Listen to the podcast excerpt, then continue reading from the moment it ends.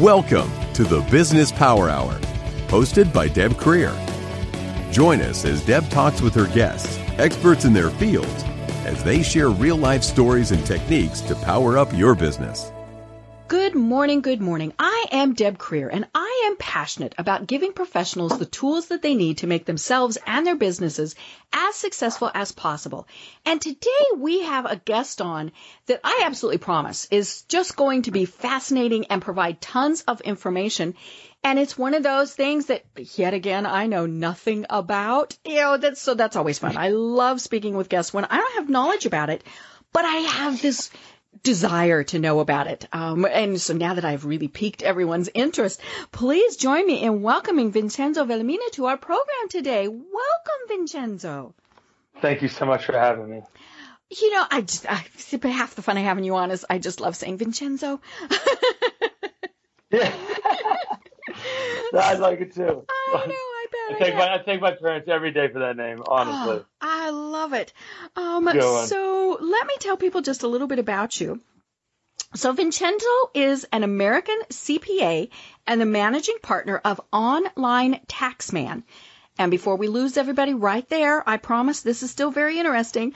Um, he's managing partner of Online Taxman, which offers completely secure and online tax preparation services, including an online document exchange and upload system and utilization of modern communication technologies. And the company is actually all about expats and people who are not in the United States and how they are to pay their taxes. So that's why I find this so interesting. So right now, Vincenzo lives in Medellin, Colombia, and he has extensive experience in both tax preparation and advising clients in accounting and financial transactions. He has Big Four audit and corporate accounting experiences during his time with Price Waterhouse Coopers and was involved in Fortune 100 audit engagements and M&A transactions, giving him the knowledge to perform analysis and corporate finance, and technical accounting issues. More recently, Vincenzo has served as partner in Four Corners Inc., focusing on individuals and businesses for accounting and tax preparation matters, as well as advising high net worth individuals in private equity investing. So now that I've piqued your interest, welcome to the program, Vincenzo. Thank you so much. I, I, swear, everyone, I'm the most interesting accounting in the world. You know, it really and and uh, it's one of those things where I think accountants really do get a bad rap. You and I were talking about my accountant before we started the program, and I love her. I think she's one of the greatest people in the world. Um, you know, and and but part of it is that you have a passion for what you do you know and and right. so that comes through and we've talked about that on numerous programs of mine is you know you and you know there is that saying it's if it's if you love what you're doing it's not a job well pfft, it's still a job. You know, we still have to earn totally. money. There are parts of it that we don't like, like hiring, firing, invoicing, all those various things. Well, you probably like invoicing.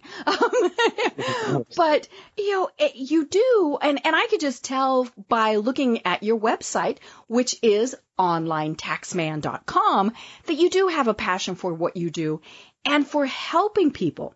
So let's kind of start at the beginning what is an expat? Because I think we all kind of have an idea of what it is, but I'm, I'm guessing great many of us really don't know. So what is an expat?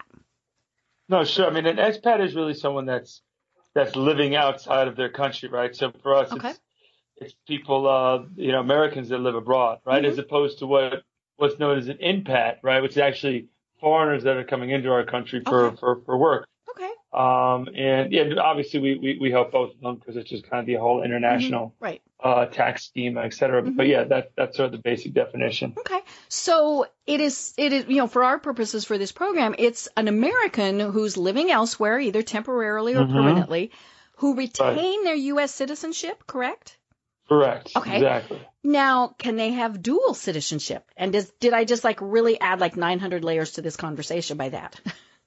No, I mean, no, they could definitely have, have dual citizenship. Okay. Um, I mean, I think the biggest thing is is basically if you're an American citizen or a green card holder, you have to file taxes uh, no matter where you live in the world, right? And that that rule is actually very uh, a very unique rule, meaning like you know other people from other countries like Germany, France, mm-hmm. you're anywhere really, um, if they live, if they leave their home country and kind of give up their sort of residency, not mm-hmm. their citizenship, but their residency in that country, they don't have long, no longer have to file local taxes. But the U.S., um, you know, for whatever reason, uh, and the only other country, or one of the only other countries that also does this is, is a place called Eritrea, which I don't even know if you, or I know where it is. Do you know where it is? Not a clue. And they weren't in the Olympics recently. See, that's how I always know where other countries no. are. yeah, totally. Well, they're they're an African country, so okay. yeah, they're not they don't have a lot of snow there, so there's no ah, that's they don't have the winter. No bobsledders. But um, yeah, but uh, but yeah, I mean that's the thing. It's a very unique rule uh, that the U.S. has as far as having their citizens uh, declare taxes no matter where they live, mm-hmm. and so we we kind of help people with that, and even Americans that live in the U.S. that have foreign investments. I mean, any anything that kind of touches the sort of international tax perspective, right. we we help with people. You know, and part of the reason why I really wanted to have you on is mm-hmm. I have a great number of foreign listeners. You know, when I look at the statistics right. for the program and, and the number of times it's mm-hmm. downloaded and where, it kind of averages between 20 and 25% of the downloads are people who are not in the United States. So, wow. you know, some of them I'm sure are, are citizens of those countries that they live in, but I'm guessing that some are also expats. So, you know, that's why I think this is very interesting. And then, of course, there's probably quite a few of us that that think, ooh, woulda, coulda, I, we'd love to, you know, and, and so part of it is, you know, we, we need to know those things. Yeah. Yeah, no, exactly. I mean, I think it's, it's one of the more important things as far as figuring out, you know, what you need to do and then also potentially uh, benefiting from it. I mean, there's mm-hmm. actually a lot of benefits uh, tax wise for living abroad. Right. Mm-hmm. You know, and, and then the other is, you know, people that are not U.S. citizens who invest in the U.S. You know, clearly they're going to have to pay taxes. We're probably not mm-hmm. going to talk too much about those, but that is somebody that, that you would work with. Exactly. Great. Exactly. Well, you know, you you went to school at University of Michigan, and you know, and, and I'm assuming, well, you you had said, you know, you were an expat, so you are a, a U.S. citizen. How the heck did you decide that this was what you wanted to to get into? You know, that's a that's a good question. Honestly, I, I don't I don't think I would have ever thought I'd be doing this today when I would like looked at my younger self. Mm-hmm. But really, what happened was, I, you know, I've always been an entrepreneur, mm-hmm. right? And I think that's mm-hmm. kind of what what drives me. And I, I, when I was working in New York, I worked, you know, like you you started. I mean, I worked at PwC, right? Mm-hmm. So I mm-hmm. worked at kind of the Big Four typical accounting experience where they they kind of burn you out. Mm-hmm. And then um, I worked in finance. I thought finance was going to be my sort of dream job, and you know, making the big bucks on Wall Street, et cetera. And then, um, you know, 2008 happened or like the crisis. Mm-hmm. And even though I didn't lose my job, um, you know, I was still making money and it was fine, but you know, my role changed and, you know, it was just kind of at that point, um, where I wasn't, uh, I wasn't enamored with, with what I'm doing. Mm-hmm. And I said, you know what? Uh, I just need to get out of town. And, mm-hmm. uh, at that point I left New York and I moved down to, uh, to Buenos Aires, Argentina and uh, it was really just a sort of, you know, adventure. Like, let me learn mm-hmm. Spanish. Right. Let me figure out my life. Um, and, um, and, you know, I'd end up staying there and, mm-hmm. and, and, and, and, you know, just falling in love with, with Buenos Aires and, and the culture down there. And, um, you know, the only sort of skill that I had at that point that I, you know, I, I could, you know, potentially use was, hey, I, I have this sort of tax background. Mm-hmm. Um, at the time, um, or I should say when I was living in New York, even like working, I was always kind of doing, you know, friends and, and acquaintances taxes, you know, as a, as a side, mm-hmm. as a mm-hmm. little side business. Right. And, um, when I got down to Buenos Aires, I was like, well, this is, you know, this is obviously something I could do online. I mean, even in New York, I wasn't, you know, I was meeting, I wasn't even meeting like half the clients, mm-hmm. right? I mean, I would, you know, we're in the same city, but it was like, you know, everyone's so busy doing right. their own thing. And, mm-hmm you know, no, it, it, some people don't really care to meet, right? They just email you the docs, et cetera. Mm-hmm. So I said, let me, let me kind of continue to go down that sort of path as far as online tax preparation. Um, and then at the same time, living in Buenos Aires, I just saw the need for that, that niche market of, of mm-hmm. expat taxes. And, uh, you know, that's where it kind of dawned on me, hey, this, this could actually be a good idea to focus on the expat market.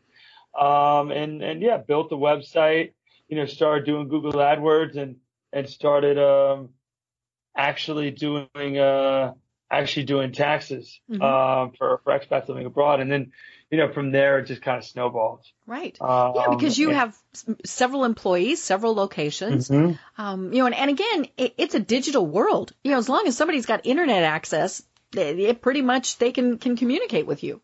You know, that's it. I mean, and and, and listen, I mean, there's also just you know, we we have a lot of clients and uh, you know random areas. You know what I mean? Parts of Africa, South America, you know, Europe for that matter, and uh, they don't have a local tax person, right? Mm-hmm. So they're really forced to go online and, right. and do it online. Um, so obviously, we we try and make it as easy as possible to mm-hmm. upload their documents, and of course, you know, communicating via email, Skype, WhatsApp you know, all these sort of ways mm-hmm. to uh, communicate with people and, and make sure that they're uh, they're taken care of. Right.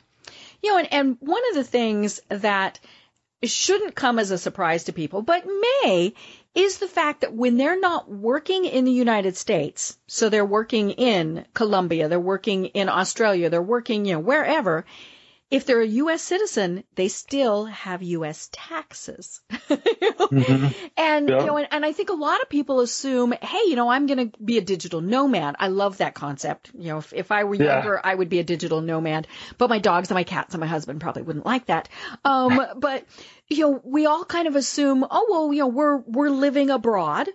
So whatever money we make, now we might pay, you know, whatever the local taxes are there, but we we kind of assume and obviously incorrectly, that we still have a U.S. obligation. Mm-hmm. Mm-hmm.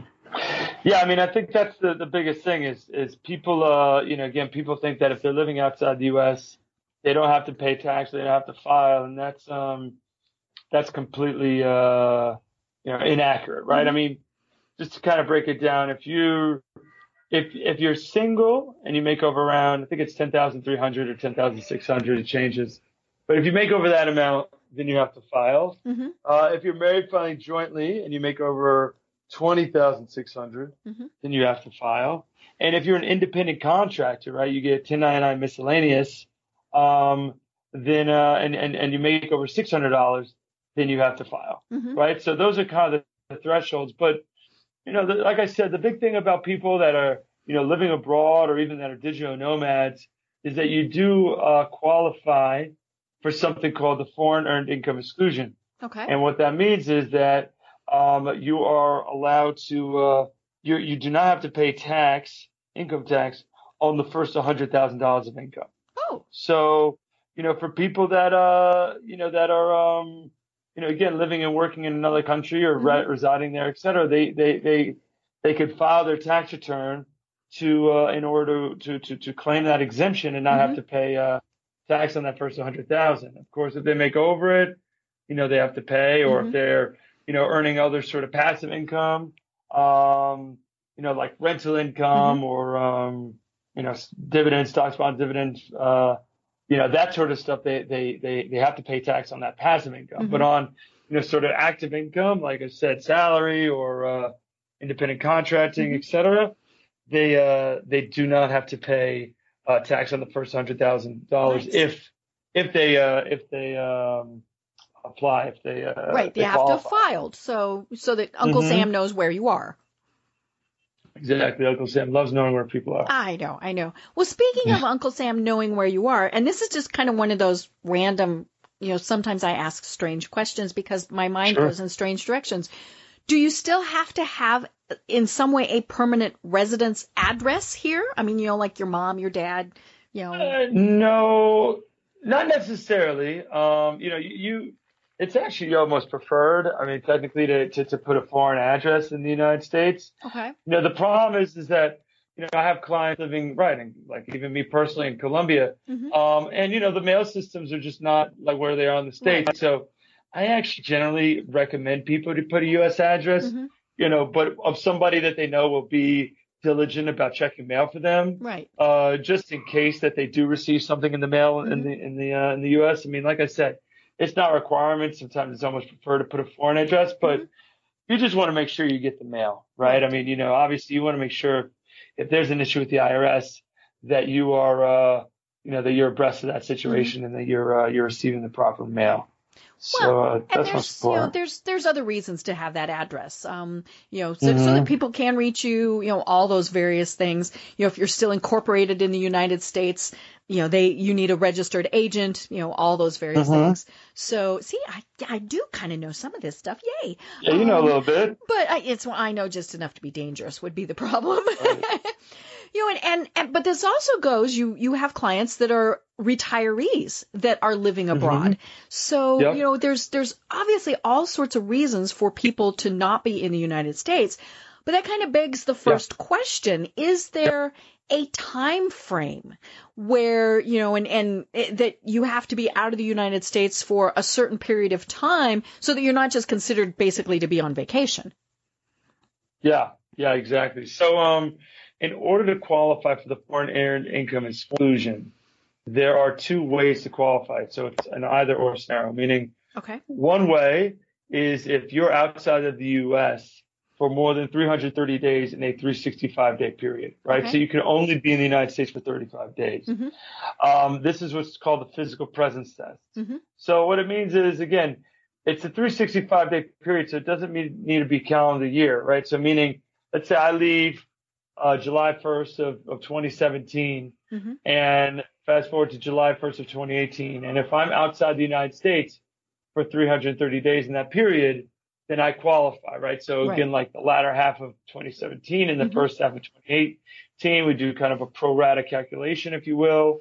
Um, and, um, and yeah, and then I, I, would be able to exclude, you know, basically hundred thousand dollars worth of income for that okay. period.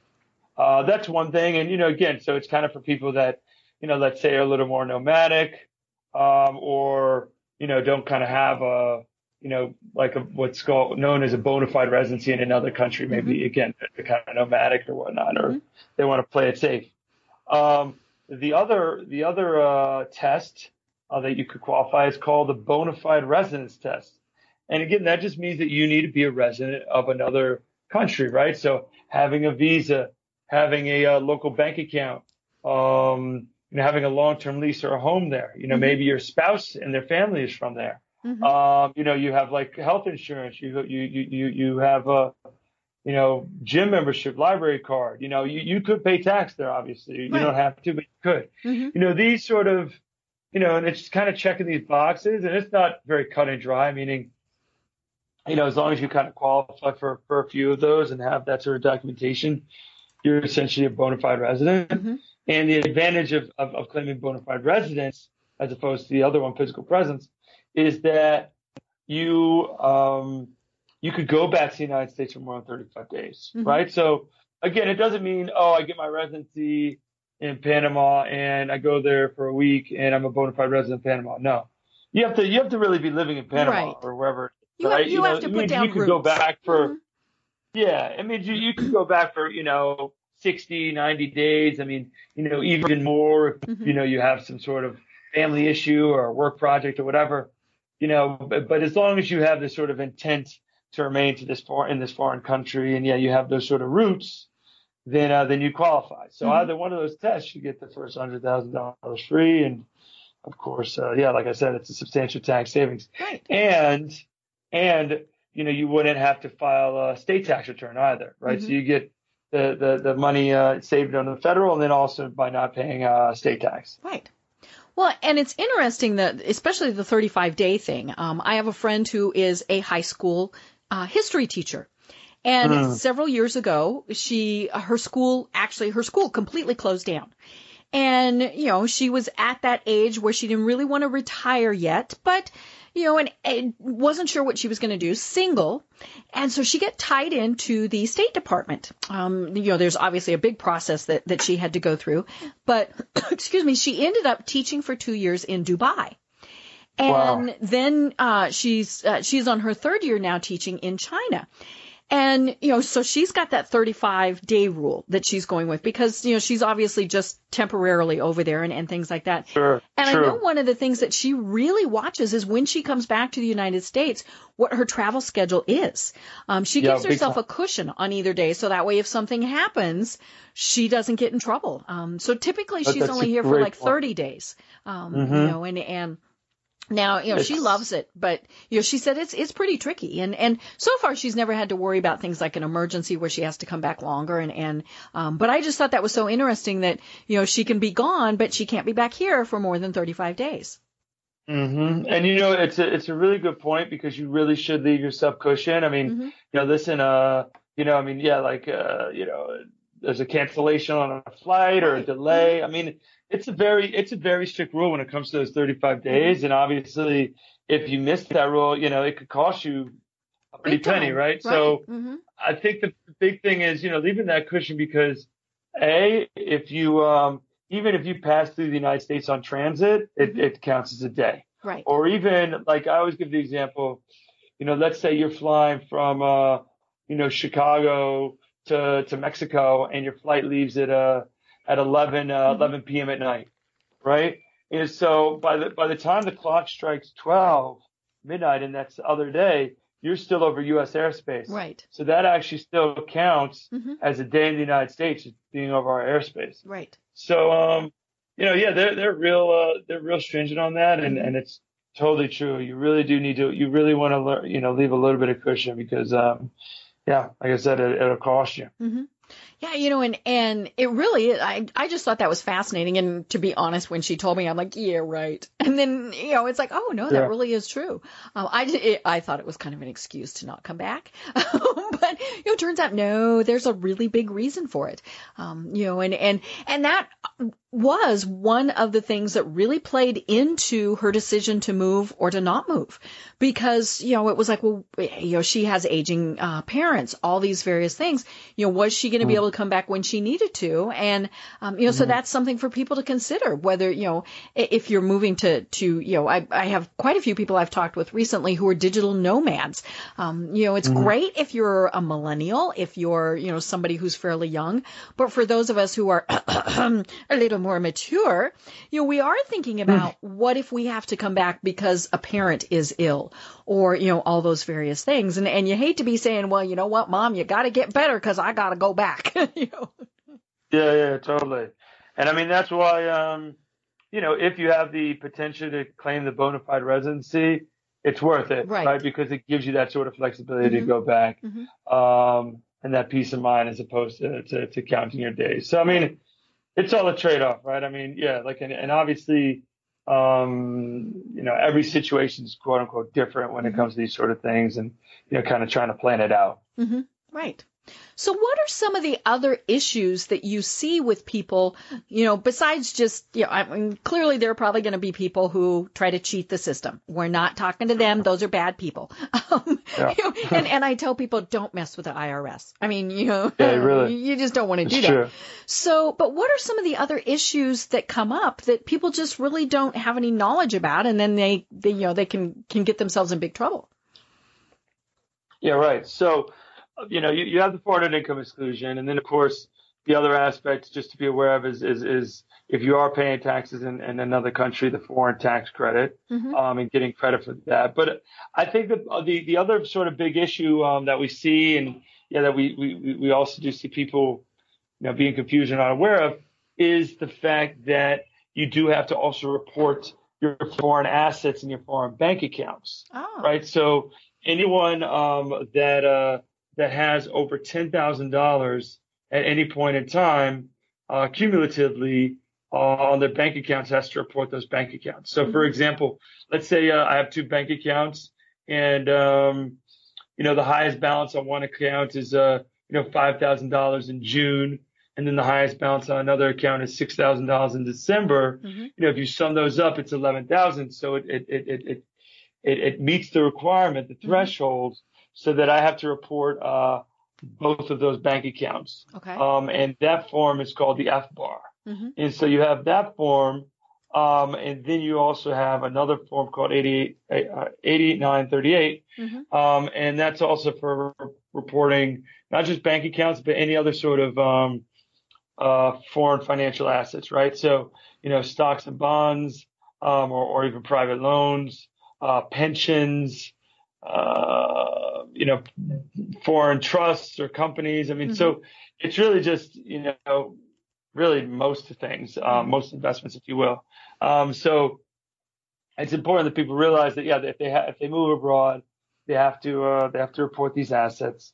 Um, and if you if you set up a business abroad, or like I said, you have a foreign trust, mm-hmm. you know, all these sort of things need to be reported on the various forms. Right. And so anytime you uh, you know are thinking about dabbling in either moving abroad or even investing abroad, right? Because we have a lot of people that want to mm-hmm. just diversify and invest elsewhere, and uh, or maybe have a second home elsewhere, et cetera.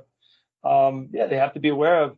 You know, it's perfectly fine, right? It's completely legal to uh, to invest your money elsewhere, right? You obviously should do what you, you want to do, mm-hmm. but um, in doing so, you just need to be aware of the reporting requirements, right? And you know, make sure you're uh, you're doing everything and, and, and checking your T or crossing your T's and dotting your I's, and mm-hmm. uh, and then it's all fine, no problem. Right.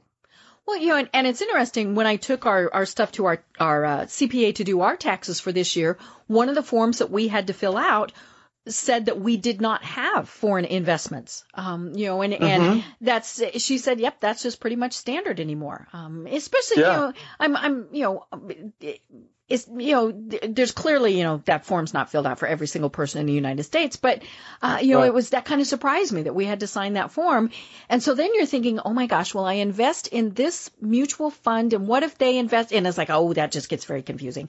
Um, but um, but yeah, it's and and obviously tax law gets very complicated. Um, and then you mm-hmm. have things where they make major changes like they did this year, uh, you know, and, right. and so you know, that's just why I don't, you know, if you're in the United States or not in the United States, unless you really are able to use the easy form, it may mm-hmm. be to everybody's benefit to, to at least consult somebody when you get ready to fill out your taxes because you want to make sure you get back as much as you deserve and yes, that you pay what you're supposed to. Right, right. No, it's, it's 100% true. I mean, and, and there's, I mean, there, there's, could, we could go down the full rabbit hole here, but I, you know, I don't want to make your your listeners' head explode, but I mean, you know, it's just it's about being aware. It is about kind of you know just talking to somebody, even if you mm-hmm. want to do it yourself, to you know just kind of be aware of these issues or aware of how certain things apply to your uh, your situation, or you know just kind of you know even if it's them reviewing it or, or what have you, mm-hmm. because um this stuff is complicated. Um, there's a lot of rules. Uh, they're definitely changing a lot. Um, and uh, yeah, like I said, I mean, this is also kind of a focus of the IRS actually, as far as like, right. you know, people, uh, you know, who are investing abroad and having foreign mm-hmm. bank accounts and foreign income. Right. So you know, and, and folks, we're not talking about the people who are hiding money with foreign accounts. That's you know that that happens. Right. I, you know that's that's TV program stuff. you know, mm-hmm. we're talking about people who are legitimately investing abroad. Um, you know, all those various things because you know there are some very very good investments abroad. So you know you want to take advantage of those. But again, back to Uncle Sam, he wants his his share. Yep. Yeah, exactly. He wants his share. He wants to know about. It. I mean, you know listen, you can make the argument Big Brother's watching over me, but it is what it is. And, and, mm-hmm. and, and, and frankly, it's not just the U.S. I mean, all the governments right. are, uh, you know, kind of taking action as far as, uh, you know, kind of monitoring your, uh, you know, their citizens' uh, mm-hmm. behaviors and, and banking, et cetera. And I mean, we just live in a world where there's just no secrecy anymore, right? right. And, and, and, and people need to, you know, accept that and, and, and, and be in compliance and just move on and focus on, uh, on other things because it, it's, it's just a fact of life. And, uh, you know, whether it's, yeah, with the foreign bank accounts or people, you know, coming, coming to me now with, uh, you know, oh, I sold all this crypto, you know, Bitcoin, blah, mm-hmm. blah, and I don't want to report it. It's like, no, I mean, you should report it because, you know, even though even that's new, mm-hmm. that stuff is also kind of under the government's watch and, and, and they're, they're monitoring it. So it's just better safe than sorry to, you know, sleep better at night, you know, report everything. If you need it, hire a professional or get some counsel and, uh, and yeah, just go on with your right. lives. Right. You know, and, and, you know, for, for those of us in a certain generation, you know, Al Capone was not brought down by anything except tax code. I mean, you know, right. and, and, and, and, you know, we laugh about it, but yeah, I mean, IRS, they're pretty good at doing their job. Yeah. Yeah. I mean, they have the power, right? I mean, they have the power mm-hmm. to seize bank accounts and right. assets, et cetera, you know, mm-hmm. so it's, it's not a yeah, I mean it's not a joke. Mm-hmm. Is there a difference if you if you're working abroad if you are self-employed or if you work for and actually this is going to be a two part question a us based company abroad or a, a, true foreign company i mean does is is there really any difference or does it all just roll back into the same rules um, no you know what that's a great question and it's really good to clarify that so um, you know again kind of to go back into the sort of foreign income exclusion the first 100 it's actually 104000 this year 104000 tax free mm-hmm. um, in those three scenarios so if you if you work for yourself um, you generally, and you get like a 1099 miscellaneous or, or whatnot, or, you know, you, you, you fill out what's known as Schedule C. Mm-hmm. Um, you pay two taxes, right? You pay the income tax, mm-hmm. and that's what's subject to the foreign earned income exclusion. Okay. However, you also pay something uh, known as self-employment tax. Mm. Self-employment tax is essentially uh, like 15% of your net income from your your, your self-employed business, mm-hmm. right? And and what self-employment tax really is is it's it's to cover Medicare and Social Security for people that are uh, that are self-employed, mm-hmm. right? So, important thing to note about the hundred thousand tax-free is that that does not include self-employment tax. So even if you are living abroad, you qualify, et cetera, you make over the under the um, 104,000 exclusion, mm-hmm. you would still be subject to self-employment tax. So right. sh- one should should should plan that accordingly. Mm-hmm. Right, because um, you might eventually be back in the U.S. and want to draw Social Security and all those various right. things. Right, exactly, exactly. Um, in the other scenarios, if you are um, if you're an employee of a of a U.S. company, um, you know you'd still proceed to get a W 2 mm-hmm. and you would still proceed to uh, to get the Medicare and Social Security taken out of your paycheck. Right, just and like so, if you were here. Right, exactly. So that doesn't matter either. So you could be living abroad, you could qualify for the foreign income exclusion. You'll be able to get um, your uh, your your hundred thousand uh, you know, your income tax on your first 100,000 mm-hmm. on, on income, but you will still pay Medicare and Social Security regardless, mm-hmm. right? Right. So that also, again, doesn't, doesn't change. Mm-hmm. Um, and in fact, for people that are W-2, um, and they do live abroad and they're confident that they live abroad and qualify for the foreign income exclusion, there's actually a form that they could do to, so that they don't get the uh, income tax withheld. Mm-hmm. So you could kind of just have a bigger paycheck. Um, or you could obviously choose to just have the the income tax, uh, federal income tax withheld from your paycheck and get the, the refund. But ah. again, you'll still, you'll still make the, uh, you still have to pay Medicare and Social Security. Mm-hmm. Now, in your third scenario, if you are working for a foreign company abroad, mm-hmm. then um, then you you're not subject to Social Security and Medicare, right? right. Because you are working for a, a, a non-U.S. company, and mm-hmm. and it, it essentially falls um, outside of, of U.S. jurisdiction. Mm-hmm. And so, uh, again, you get that first 100,000 tax free and you also, um, get a, you know, don't have to pay Medicare and Social Security. So if you have the option, um, to work for a foreign company, if your employer kind of, you know, has various options, et cetera, then you might want to consider doing that if you want to save on, uh, Medicare and Social Security. Mm-hmm. Right. But I mean, it depends. You know, some people want to obviously put put money in that and, and you know make sure that they're getting their credits and, and, and to get Social Security. But other people, you know, may may think that it's uh, better off and extra money's better off in their hands, uh, you know, investing in their own things. Mm-hmm. So. Right. And again, you know, best to, to find somebody that uh, you can consult with like Vincenzo, who you know who can walk you through the scenarios to tell you, you know, because it, it it does come back to we want to keep as much money as we can, you know, and yeah, no, so, it's true. It's the legal right. I mean, I, I, forgot there was a one of the I think the, the signers of the uh, the Constitution said like it's your legal right to pay as little tax as possible. Right. right? I mean, mm-hmm. it's not it's not unconstitutional. It's actually a right. Mm-hmm. But um, but of course, yeah, in, in a fair um, and, and, and, and, and, and, and ethical and correct manner. Mm-hmm. Um, so again, yeah, exploring, you know, different optimization strategies. I mean, you know, we've also set up you know, foreign structures, uh, you know, similar to what like the Apples and Googles have, right? Mm-hmm. Where if you're, you know, you, you could kind of run everything through a, a, foreign company. And as long as you're, you know, not living in the United States and there's no sort of U.S. people managing mm-hmm. it, et cetera, um, you know, you're allowed to have a foreign company and not, and, and, and, and, and achieve this sort of offshore tax deferral mm-hmm. strategy. And again, not, and be employed of this foreign company, um, and, and not pay, you know, social security and Medicare, et mm-hmm. cetera. I mean, again, these are strategies that uh, that Apple and, and, and Google and all these you know uh, big companies with the uh, you know high priced lawyers have been doing for for decades. Mm-hmm. And uh, and and and and, and um, you know, regular citizens could do that too if they qualify and and, and they meet the requirements. Right. You know, so it's just being aware of of things and uh and yeah, and if if it works, it works. If it doesn't, then um, you know, again, just kind of uh see what what you can do that that, that could help you optimize. Mm-hmm. Right. Well, one of the things you mentioned is kind of one of those new things that has come about, and that's bitcoins and the cryptocurrencies, mm-hmm. because yep. they're eh, eh, eh, I had somebody describe them to me as not real, you know? but of mm-hmm. course they're real because people are they're using real. them but mm-hmm. there are okay they confuse me. You know, i don't invest in bitcoin obviously. Yeah. Um and and it was funny i heard a commercial on the radio bitcoin 2.0 get in at the ground level for just five dollars. And i'm thinking okay i didn't do bitcoin 1.0 so i'm not going to yeah, do right. bitcoin 2.0 but how does bitcoin work? Or sure. real cryptocurrencies?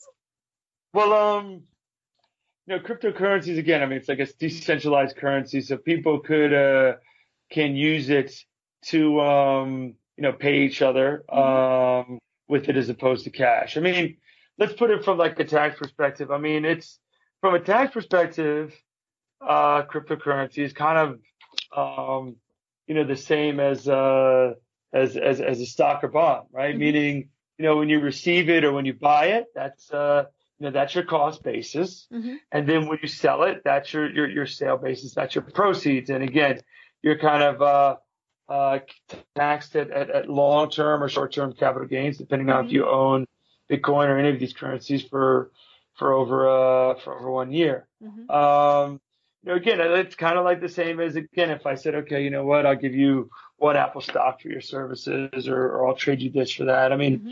and, um, you know, listen, I'm not going to say I'm a I'm a believer or not in Bitcoin. I mean, I I think um, I think this sort of quote unquote like the blockchain technology and the and the and the and the and the technology under Bitcoin and these cryptocurrencies is, is kind of here to stay. Mm-hmm. And I'm not going to get into it because I'm I'm not even going to hold myself as a as a full expert on on all this sort of thing.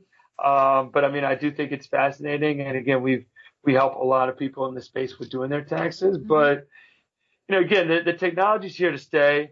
Um, the only thing I could liken it to is kind of like the dot com boom. Right. Um, you know, where listen, I mean, you had all these, you know, pets.com and all these really crap websites that never did anything. Mm-hmm. But hey, I mean, we still have the World Wide Web and, you know, you still have the Googles and Yahoos of the world right. that are, that are doing quite well. So people that got in on the ground up on that sort of stuff obviously, you know, worked out well. So, mm-hmm. listen, I mean, there's a lot of things to iron out in the crypto space. Um, and I don't know if Bitcoin's here to stay or, or Ethereum or any of these. I mean, I think, you know, again, there's going to be some winners. There's going to be some losers. And in the, and, and it's going to be a wild ride to just kind of see how things, uh, develop. Mm-hmm. But, um, you know, listen, if people have the, uh, a little bit of the understanding and have the stomach to, to, to, to go through the ups and downs, and sure, I mean, you know, mm-hmm. invest in it or put a little bit of, of money in it, see what happens. Right. Uh, but, uh, well, and it's yeah, like I mean, any it's, type of investment, you really should be diversified, uh, you know, and and yeah, exactly. and you know between high risk, low risk, you know, all those various things, and and part of that depends obviously on your age. You know, younger people do tend to invest in more risky things, and you know when when we're getting closer to retirement age, it's like you know what, no, let's not do that. Um, but you know, so so dabble a bit in it is you know, and and you know, try it, see if you make money there, and if you don't, you know, it's and it's always one of those if you if you can't stand to lose that, then you should be investing that there. Right, totally. Um, so, yeah. cool. Yeah, exactly. Yeah, I mean, it's uh, it's interesting. I mean, yeah, like maybe invest a little bit. I mean, I think the other big thing about it is, um, you know, you really want to be kind of aware of the of the security aspects. Mm-hmm. Um, you know, and there's stuff called like cold storage and where you're like putting it on a like a like a USB pen drive or mm-hmm. or, or, or, or, or, yeah or, or something kind of you know physical that you hold on to it. I mean, mm-hmm that's kind of safer than putting it in a quote unquote wallet, which is like something online through a website. Because mm-hmm. right, I don't I mean, know if you do this. Hacked. Yeah. Yeah, that's the thing. I think forty percent of all bitcoins have been stolen. Mm-hmm. Right. So I mean, it's it's risky, right? It's risky kind of from an investment perspective, but also from a uh, from a from a security and hacking perspective. So mm-hmm. just kind of you know, listen, be aware, and and yeah, don't invest anything that you you're not you know going to risk losing or getting stolen because that happens too. Right. You know, it's it's funny. The people who listen to my program a lot know that you know one of my favorite programs is The Big Bang Theory, and they had an episode about Bitcoin, and and they had you know not done it on the wallet, they had it on a, a, a thumb drive, and then of course lost the mm. thumb drive, and so it was this you know, and and then you know somebody found it and paid ten dollars for it at a garage sale, and had you know lots and lots of money in bitcoins on there. Um, but but yeah, you know, it's just it's one of those things, like you said, maybe here to stay. I'm sure it's going to go through many iterations and changes, you know, things like that sure. happen. And, and so it's just, you know, if you, if that's something you're investing in, again, you know, pay attention, get a little knowledgeable and don't invest more than you can afford to lose. Exactly. Agreed. So, you know, one of the things that my friend, you know, the the teacher uh, was thinking about was, you know, should she set up a trust? How, you know, what the heck does she do with her money? So, why would someone want to set up a trust if they're working abroad? Yeah, so trusts are um, good for, for a couple things. You know, one is is asset protection, right? Mm-hmm. So if you um, you know work or had worked in a uh, you know in a very uh, litigious environment, then uh, this would be something where you you could potentially uh, protect these assets, right? Mm-hmm. So to give you an example, I had a um, I had a lawyer, uh, uh, no, not a lawyer, sorry, a doctor who um, you know, he was he was ready to retire. He sold his practice, mm-hmm. and with the proceeds of his practice, he put it in a uh, in a trust in Belize. And uh, you know, he had different investments, etc. Six months after he sold it, you know, one of his former employees that kind of saw, you know, the big sale and wasn't happy with it, or for mm-hmm. whatever reason, um, decided to come after him with some frivolous lawsuits. Mm-hmm. And um, and and and and and and then uh, and then obviously they went to court. Mm-hmm and then uh, it was said that you know all the money from uh, from these proceeds of the sale is in his Belize trust. Mm-hmm. And you know, if you know anything about kind of these sort of lawsuits, whether it's a, you know someone who's after somebody for you know ambulance chasing or whatever, mm-hmm. it's usually that all of the the retainers in the um, all the lawyers in those cases generally um, work on a uh, like a, a, a split, right? Where it's like, right. okay, you give me one third and you keep two thirds. Mm-hmm. And so when the lawyers found out uh, that my client, the doctor, you know, had all the proceeds in the uh, in the Belize trust, mm-hmm. of course, all of a sudden it wasn't worth their while to go through the court fees and spend their time to to go after something um, that wasn't in the United States because mm-hmm. they'd have to go down to Belize or hire a Belizean lawyer, etc. So, you know, again, and, and, and if if you if, if, if asset protection is, is is is something that um, it was very important to you, um, and that you, you know, are afraid of, of getting in trouble or, or, or having, you know, someone come after your assets, then, mm-hmm. uh, then, a, then, a, then a foreign trust is good. Um, and like I said, we generally recommend Belize, uh, St. Kitts Nevis, uh, the Cook Islands, et cetera. Mm-hmm. These are, these are some of the jurisdictions that have the strongest laws. Um, but, you know, again, the, with that also comes, uh, substantial fees.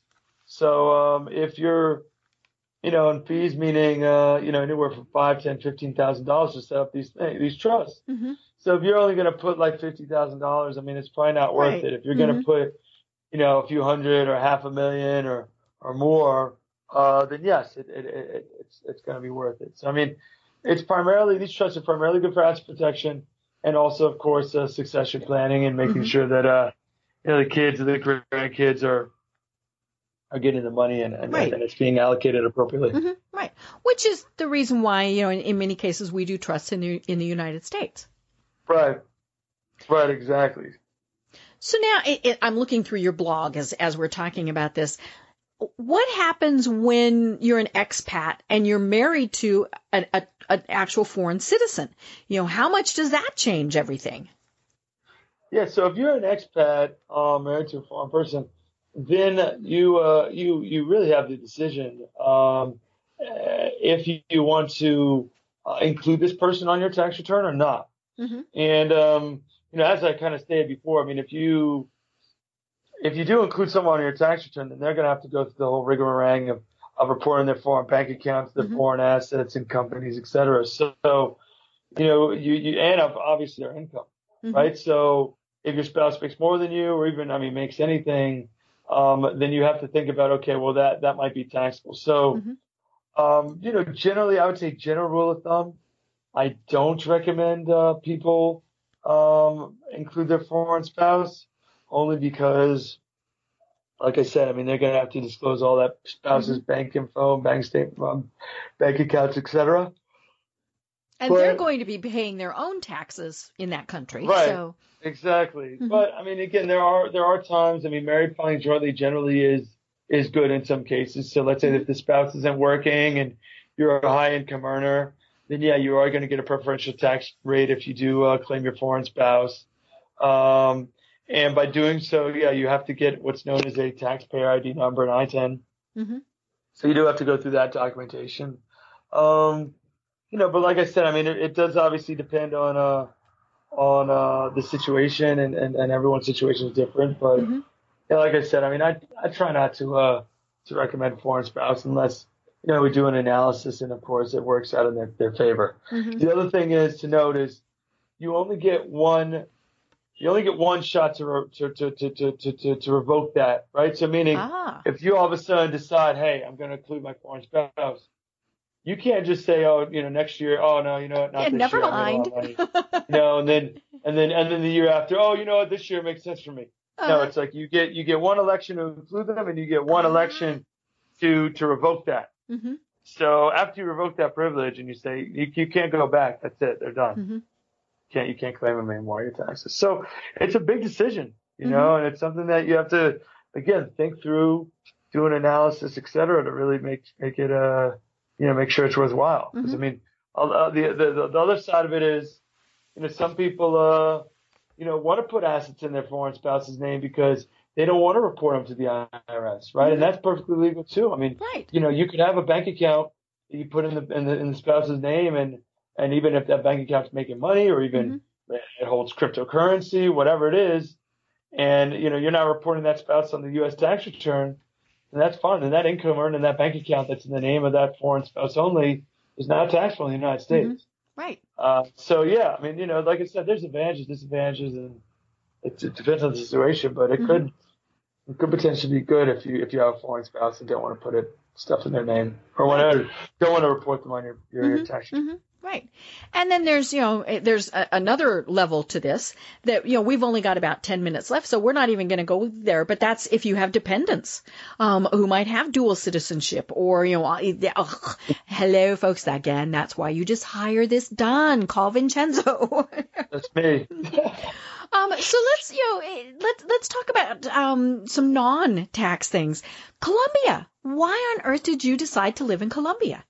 Colombia. I love Colombia. No, I mean, listen, I, I, I lived in, so, uh, to, to kind of finish the, the previous story too. I mean, I, I lived in Argentina. So once mm-hmm. I decided I, I wanted to do expat taxes and, and I really do, you know, truly like what I do and I get mm-hmm. to meet awesome people. And, you know, even when I get to travel around the world, I get to meet, you know, clients in person and it, it is actually super cool and, mm-hmm. and super, uh, super rewarding to help people, you know, save money on their taxes and think through these issues. Mm-hmm. Um, but, uh, I, I did. I lived in um, I lived in Argentina for a few years. Mm-hmm. Um, it grew my practice. You know, my business partner came down and we started hiring people, and um, lived in Brazil for a little while too. And then, um, and then around four years ago, I uh, I came to Colombia to Medellin, mm-hmm. and um, you know what? Obviously, everyone thinks about Medellin because people have seen the show Narcos and people have right. heard about and we're scared of it. I mean, you know, it's like, really? You live there?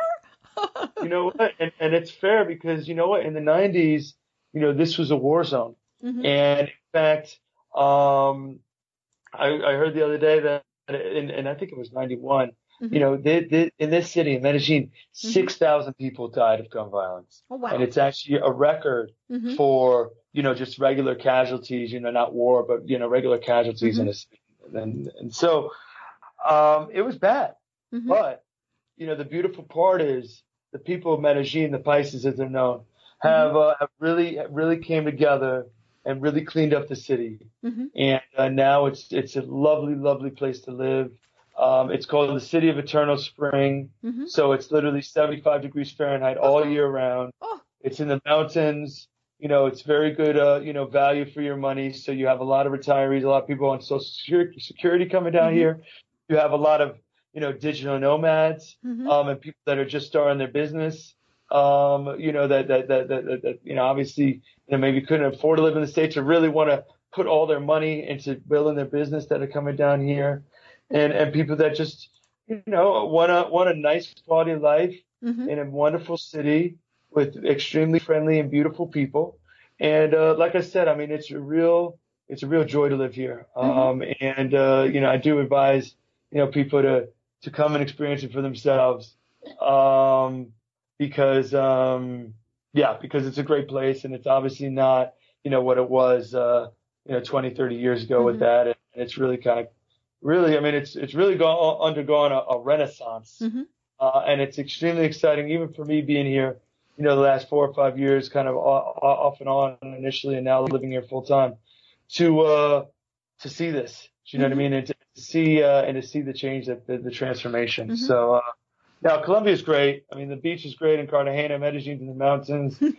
like I said, I mean, I love I love South America, and mm-hmm. you know, so Medellin's kind of you know where I've I've I've, I've decided to, to build my base. Right.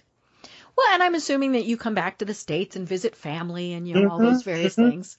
Yeah, that that's the thing. I mean, you know, we still have a, a virtual office in New York. I mean, mm-hmm. I obviously still come back to New York and and have a lot of clients and family and but it's easy. I mean, it's it's three hours from Miami, and so it's super easy to go. You know, just hop on the flight, get back to Miami, and then you know go anywhere in the world uh, from there. And uh, mm-hmm. yeah, and that that's another part of it because you know Argentina was just far. I mean, mm-hmm. Argentina was right. Out, so it's easy to just kind of hop on the flight three hours mm-hmm. and boom, you're, right. back in the U.S. So. It's great. Well, and you know, like I said when we were talking about, you know, you're still a youngster. You're not worried about, you know, your parents who are getting older and things like that. Um, you know, and and but that is one of the things. You know, when I was talking to one of my friends who is a digital nomad, they had a parent who you know was was having some health issues and it was a yeah. big concern to them was you know how fast could they get home and you know, yeah. luckily things worked out well and that was great. And, and, sure. but you know, of course, then the other thing was when they first said, Hey, we're going to go do this. It was, Oh no, you shouldn't go do it. You shouldn't. And they said, you know, there's Skype, there's Zoom, there's all these various ways to stay in touch. And, you know, you probably visit just as much as if you know you live four states away. So you know it's it was yeah. one of those things where sure. yeah the the world has become a very small place because of mm-hmm. technology, mm-hmm. and that's what makes it really great. Mm-hmm. Yeah, totally. No, I mean, and that's the thing. I mean, and and for me, it's just like, hey, you know what? Yeah, you, you still in touch with, with everyone via Facebook, et cetera. And like I said, it's just for me living here is easy because I did I did actually feel a little bit, you know, not even guilty about my you know parents, but even just like you know, missing weddings and stuff right. like that because mm-hmm. it was such a long and expensive flight. Right. You know, yeah. you Argentina, like that cousin, but, but not five thousand dollars worth. yeah, exactly. Right. You know what I mean? But like a couple hundred dollars, sure. Like I'll, uh-huh. you know, I'll come fly up. You know what I mean? And that's that actually had is another big advantage here mm-hmm. of being so close. Right, right. Well, you know, I'm, I'm looking through your your um, website, and one of the things that impresses me is your team. You know, you have mm-hmm. people mm-hmm. who are really around the world. You know, and and so it's not you know it, I like that because you know you you're not focused on just one specific area. You have people who are in Europe. You have people that are still in the states. Um, you know, various other countries. So that allows you then to know about the what's happening in those areas. Yep, yep. And you know, I think I don't even I lost count, but I think we got like eight or nine languages between all of us. Mm-hmm. I mean, you know, we're all very uh, well traveled, and I think that's part of it, right? Is if you're gonna, you know, talk the talk, you have to walk the walk, right? Mm-hmm. And and and and you know, kind of yeah, being aware of, of, of, of, the cultures of different countries and obviously mm-hmm. the, the local laws and, and kind of understanding, you know, just like the life as an expat or the, mm-hmm. you know, the life of, of, of, of, of, of a you know, living in another country or investing in another country. And that's kind of, you know, the, the, the, the type of people that obviously we look for when we're hiring and, and, and, and of course, you know, kind of building a remote team, um, which has its challenges, but really has its rewards. And, you know, I've, I've obviously personally know everyone on the team and, you know, we have our, our ways to, to, to, to, to, to communicate and, and, and be a team, even though, you know, not all of us are in the same office. Right. Um, you know, obviously due to the beauty of technology and, uh, no, it's worked out. It's worked out tremendously, tremendously well. I mean, honestly, I feel like I'm very fortunate to, uh, to, to, to, to that, that everything worked out mm-hmm. so great. But, you know, listen, it, it doesn't come without hard work, but, right. you know, hard work pays off. Mm-hmm. and that's it. Do you know what I mm-hmm. mean? Right. It's like, uh, one, uh, one of my favorite sayings is kind of like, you know, like luck, right? Like luck is when opportunity meets preparedness. Mm-hmm. You know what I mean? And so if you're as long as you're prepared and you're ready to work hard, then, you know, opportunities come and then boom, you know, some good things happen. Right. It was funny. I was about to say you're living the American dream, but you're in Colombia. yeah. I'm just living the dream, you know? Right, right. You know, and, and I think that is something that, especially, it, it was funny. I was talking with somebody earlier that the millennial generation really is embracing the fact that they can live and work anywhere around the world and they love it. Yeah. Um, you know, and, no, they and, love it. Yeah. You know, it's and I, am I'm gonna I'm gonna just say I'm I'm not the millennial, but I'm I'm right on the tip. I'm 35, okay, but you're, you're close enough. We'll fair. Yeah. I am close. Actually, they call myself the lost generation because I'm there's like a seven year gap where mm-hmm. I grew up like getting you know getting uh getting dirty and playing outside. Right yeah, you know, like towards, you know, like the end of high school, the, mm-hmm. like, internet came. And so like I'm good at technology. So I, I feel like lucky that I've kind of been able to grow up on, right. you know, almost like the best of both worlds, mm-hmm. if you will. Yeah. But, uh, but no, but to your point, right? I mean, it, it's true. And, and I tell this to everyone, which is, you know what? I mean, if you've always wanted to move abroad, you should. Mm-hmm. And, you know, I mean, even when I was like little, you know, like a little kid, I mean, my, my family's from Italy, right? So, mm-hmm. you know, we'd go to Italy and I remember thinking about and hanging out with my family and meeting Italian friends and just being like, wow, like this is so cool, you know, mm-hmm. like this culture is so different. But like, I, you know, even from then I was like, you know, I really want to move to Italy or, you know, move mm-hmm. abroad, right? And, and obviously I, I did it, you know, I, I, I one day I, I said, you know what, my job, screw it. And, uh, mm-hmm. I left Right. And um, and I think that you know if you really have that sort of gut feeling, you really should try it, mm-hmm. right? And and listen, maybe it's hey, let me do this for a few months. Mm-hmm. Um, you know, let's yeah, like see what happens, or you know, again, maybe you don't like it, or maybe um, you miss home, you miss your friends, family. I mean, it's not the easiest. You move back. Yeah. Uh, you move mm-hmm. back, and that's exactly my point. Is you know what? You could always go back to, to doing the same thing. You know, mm-hmm. even if you leave your job, you just get a, get a new job, mm-hmm. right? But you'll never, you'll never live with that regret or that sort of, oh, what if I did this? No, mm-hmm. you, you, right. you, you'll look back on fondly on the experience. Mm-hmm. You know, you move back and that was like, you know, a cool three months, six months, year, whatever. Mm-hmm. Right. And that's it. Do you know what I mean? Or, you know, you, it's like, you know, or you, or you, you, you take the, uh, the blue pill and you move abroad and you never go back. I mean, mm-hmm. it's like, it's like in the, uh, I don't, you know, like the Matrix, like where they, they gave him, I think the red or the blue pill and red right. was like, uh-huh. you know, uh-huh. living like fantasy world and blue mm-hmm. was like, get to know the truth. Mm-hmm. And listen, I took the blue pill and like mm-hmm. it worked out. And I always, I always joked that with my business partner because he's a little more conservative than I am, you know, but he came down and he took the blue pill and like, you know, here we are, mm-hmm. you know, seven years later and we're doing, you know, we're doing great. And obviously mm-hmm. I'm, I'm happy they did it. He's happy we did it. And, and that's, that's my sort of you could call my sermon, my my mm-hmm. message to people, right. which is, hey, you know, try it. You might like it, and if mm-hmm. you don't, move back. It'll be right. fine. You know, and and to wrap things up, if you decide to do that, you know, obviously there are tax ramifications. You know, and I and I'm not being a Debbie Downer here, you know, folks. Um, we we just need to keep those things in mind. You know, if you're if you're living and or working um abroad you know, there, there are things that you just need to keep in mind. So you definitely want to reach out to someone like Vincenzo. So Vincenzo, tell people how they find you online. Yes, of course. So, um, you could go to my website, onlinetaxman.com. Um, and, you know, just to tell everyone, we offer a free consultation, um, you know, just to kind of answer some questions and, and, and, and for people to get to know us and us mm-hmm. to get to know them. And then, you know, we do give, uh, like a fixed fee quote based on the complexity of the situation. Mm-hmm. But, uh, you know, the point is go to the website, onlinetaxman.com. Uh, you can sign up for a, uh, for a consultation or you could email us at contact at onlinetaxman.com. Mm-hmm. And, um, and again, just, uh, let us know if, if, if, if anyone has any questions. And like I said, we're, we're happy to help people um, you know, kind of explore these options, whether it's moving abroad, whether it's investing abroad, whether it's questions about, you know, what's, what's Medellin like in April, you know, mm-hmm. whatever it is. Mm-hmm. Uh, feel free to reach out and, and, and obviously I'm here to help people and, uh, and, and yeah, and, and, and if anything, you know, get good advice, whether it's from me or from somebody else, you know, because it is, it really is obviously a very complicated area and, and, and there are, you know, ramifications of not doing it correctly. And you don't want to be kind of like, you know, woulda, coulda, shoulda sort right. of thing. Like, mm-hmm. you know, you're staring at like a thousand, you know, several And like we said, don't you know? mess with the IRS. yeah, I like that. I honestly, I love that. I've, I've, I'm going to start using that, that, that line. Don't mess with the IRS. well, I can't take credit for it. I heard somebody else say it.